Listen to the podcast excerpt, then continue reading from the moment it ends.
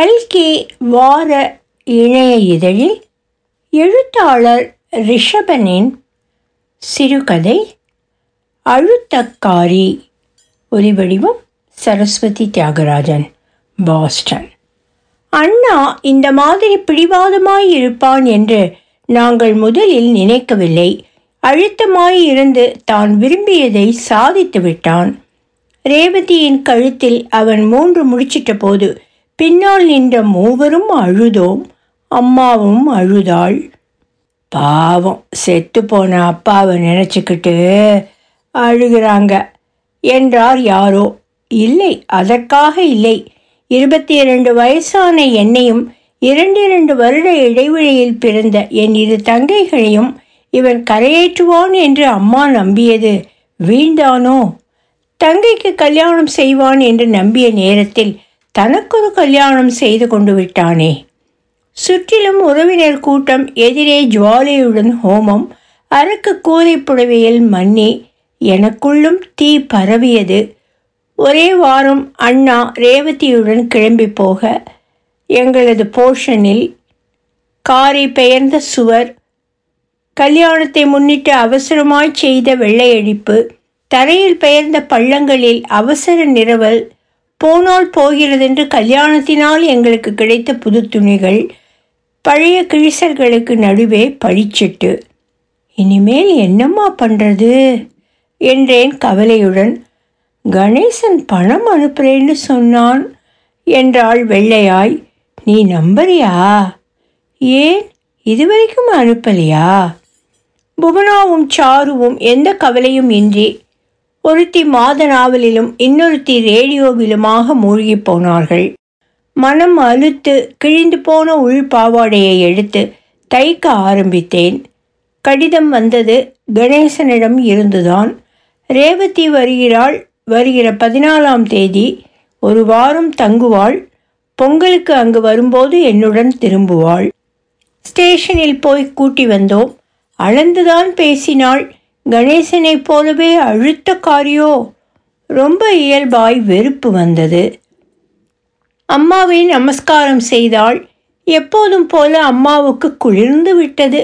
நாட்டு பெண்ணை பற்றி பெருமிதம் முகத்தில் அப்பிக்கொண்டது அடச்சி என்னாச்சு எனக்குள்? சாருவுடன் சுலபமாய் ஒட்டி கொண்டாள். கையில் மெகந்தி இட்டதும் புவனா பூரித்து போனாள். எங்கள் குடும்பத்தில் தப்பி பிறந்த வெளுப்புக்காரி. வெளியில் போனால் கூட இரண்டடி தள்ளி நடந்து வருகிற நாசூக்குக்காரி வசு என்றாள் என்னிடம் பெயரை சுருக்கினால் எனக்கு பிடிக்காது என்றேன். ஓ சாரி இனிமேல் வசந்தியிலே கூப்பிடுறேன் என்றாள் சிரிப்பு மாறாமல். இதுதான் இந்த சிரிப்பு தான் எல்லோரும் ஈசிக்கொள்கிறார்கள் ஏதோ வேலையாகப் போவது போல் அவசரமாய் விலகினேன் ஹாலில் அவர்கள் படுத்துக்கொள்ள நானும் அம்மாவும் வழக்கம் போல் சமையலறையில் படுத்துக்கொண்டோம். மின்விசியை காற்றை தலையில் அடித்தது. கல்யாணத்தில் வந்த சீர் கணேசனால் நிராகரிக்கப்பட்டு எங்களுக்கு இப்போது உதவுகிறது. நான் கூட என்னமோ நினச்சேன். ரொம்ப நல்ல பொண்ணுடி என்றாள் அம்மா. எவ? உன் மன்னி தான் என்னவாம்? என்றேன் எரிச்சலுடன். உனக்கு கல்யாணம் ஆகிற வரைக்கும் குழந்தை வேண்டாம்னு முடிவு பண்ணியிருக்காளா? பொண்ணு பார்த்துட்டு வந்த பிறகு இவன் ஒரு நாள் அவங்க வீட்டுக்கு போயிருக்கானா? பளிச்சுன்னு சொல்லிட்டாளாம். இந்த கண்டிஷனுக்கு சம்மதிச்சாதான் கல்யாணம்னு. எ என்ன? இவன் கூட கேட்டானாம். எனக்கு இல்லாத அக்கறை என் தங்கச்சி மேல் உனக்கு எதுக்குன்னு? என்றேன் முனகலாய். என்னை தவிர வேறு யார் அக்கறைப்படணும்னு கேட்டாளாம். இப்போவே ஊருக்கு எதுக்கு போகணும்னு கேட்டானாம். இல்லை போய்த்தான் தீருவேன்னு பிடிவாதமாக வந்திருக்கா. ஒரு வாரத்திலெல்லாம் திரும்பி வர முடியாது.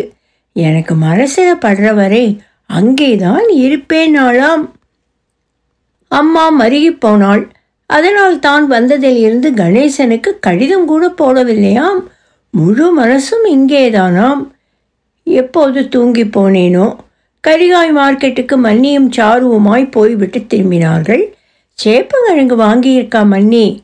என்றாள் சாரு. கணேசனுக்கு ரொம்ப பிடிக்கும். இன்றைக்கு வருகிறானே. இன்றைக்கு இரவு கிளம்பணும்னு எழுதியிருந்தானே. நீ உன் துணிமணிகளை எடுத்து வச்சுக்கலையா? என்றாள் அம்மா. எப்போதும் போல் தனிவாய் சிரித்தாள். வைத்துக்கொள்கிறேன் அல்லது இல்லை. எந்த அர்த்தமும் புலப்படாத ஒரு சாந்த சிரிப்பு. என்னடி கிளம்புறியோனோ? ஏம்மா நான் இங்கே இருக்கக்கூடாதா? என்றாள் மெதுவாய். சீச்சி எவ்வளோ நாள் வேணும்னாலும் இரு. ஆனால் அவனை அவன் எப்படி தனியா அங்கே இருப்பான்? எல்லாம் இருப்பார் என்றாள். எனக்கு புரிந்தது மன்னி அழுத்தக்காரிதான். நிச்சயம் நினைத்ததை சாதிப்பாள். எவர் மனமும் புண்படாத மாதிரி இந்த அழுத்தம் ரசிக்கக்கூடியது நல்லது செய்யக்கூடியது. எனக்கு மன்னியை உடனே நமஸ்கரிக்க வேண்டும் போல் இருந்தது. கண்களில் நீர் கட்டி கொண்டது. ஏதோ வேலையாய் போவது போல் இப்போதும் விலகி போனேன். ஆனால் என் மனம் மட்டும் மாறியிருந்தது கல்கி மார்ச் ஆயிரத்தி தொள்ளாயிரத்தி தொண்ணூற்றி ஒன்று மூன்றாம் தேதி இதழில் வெளியானது இச்சிறுகதை ஒளிவடிவம் சரஸ்வதி தியாகராஜன். பாஸ்டன்